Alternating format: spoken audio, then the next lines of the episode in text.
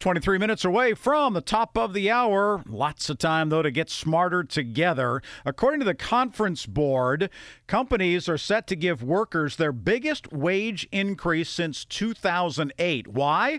Well, maybe it's just a very tight labor market. Perhaps it's the inflationary numbers that we're seeing. A lot of different reasons may be out there, but what can you do to make sure that you're one of those who gets a hefty raise as we head into 2022? We're going to visit with Stephen Semple right now. He is a business consultant. He is also an author who has written a book called Raising Prices creator of the Empire Builders program. He also has a podcast. He's been with us before, and it's always good to welcome him into the program. Stephen, how are you?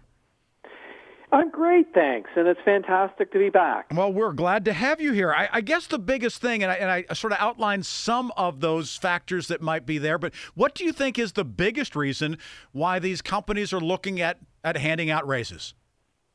I, I think the biggest reason, quite frankly, is the shortage of finding good work. Mm. You know, we saw a report back in the last quarter from FedEx. I, I can't remember the exact number, but they had said something along the lines of you know, they had lost $480 million in profitability due to not being able to fill outstanding work positions and having to turn, having to turn work away.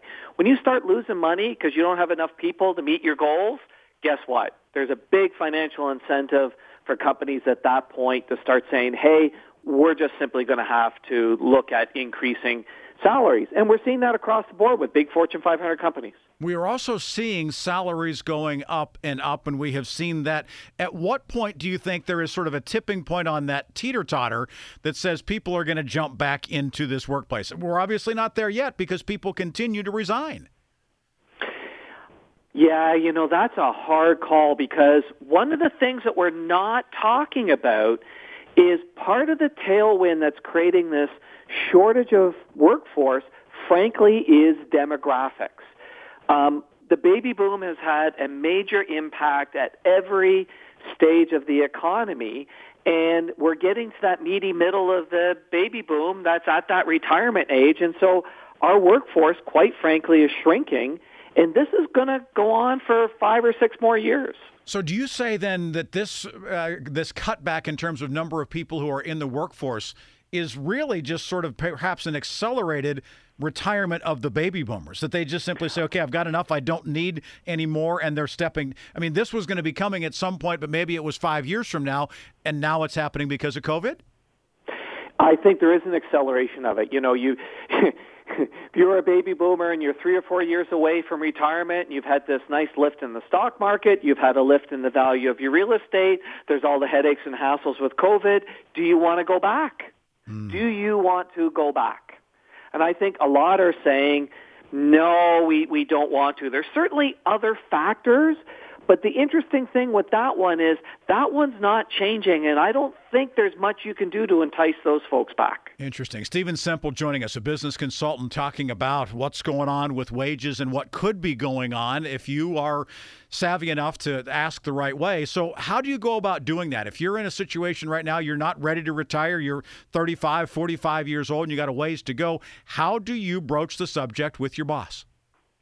Well, I first of all, I always think the best way to approach any time a topic along this line is with honesty and positive. Like, don't bring your baggage from the standpoint of, oh, my costs have gone up, so therefore I need to make more money. I know any anytime we go into a store or we go into a, a, a place where we're buying services from and they're like telling us that they've had to increase prices because of the increase in their prices, it, we, we don't give them sympathy. We don't care about that. Mm. I think the thing that an employee should do is instead point out what they have done over the past year? What are some of the successes that they have?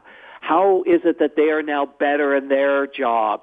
Show their, reinforce that value to their employer, and then that is the opportunity to ask for the, ask for the raise. And, and ahead of time, do a little research. Know, know kind of what the market is as well. So how do you get that information? I mean, if you're a if you're an actuary, and uh, are are there tables out there? Bad pun, but you understand what I'm saying. Are there are there tables out there that say this is what people in your zip code make in this line of work? I mean, is that readily available? Well, there's a few things you can do. There's of course, lots of things on the internet. There's also tons of help wanted ads. And if you want, you can always call and ask what they're paying. Yeah.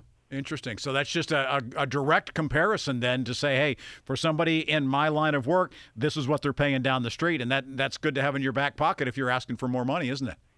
I think it's very good to have in your back pocket, and I wouldn't lead with that, but it's good to know if for no other reason it gives you the confidence that what you're asking for is not unreasonable. Stephen Semple joining us here on KDKA. You used the example of FedEx, and so let's go back and use them once again. If they lost millions or billions of dollars because they didn't have enough workers and they had to say, uh, we, we just simply can't keep up with all the volume and somebody else is getting that business, that's one thing. But if you work for a company that has five employees, there maybe aren't the same margins. There's maybe not the same loss of volume in terms of business. Do you go about asking for more money the same way that you would as if you worked for a Fortune 500? I believe you do. And again, it's about it's about just being honest with the employer. And if you're a good employee, they don't want to lose you. Um, and, and I know myself when I've had people come to me, I would rather, as the employer, have somebody say to me, "Hey, this is what I need to keep working for you," rather than getting that I've resigned and gone down the road because they're paying more money. You'd rather find out ahead of time rather than losing them and trying to recoup them or hire them back on down the road. Is that what you're saying? Absolutely, because in a lot of businesses, they got five people and they're looking for six. The last thing they want to do is go down the four. Right, and they have to look for that. Hey, what do you got coming up on yeah. your podcast? Next episode, what are you working on?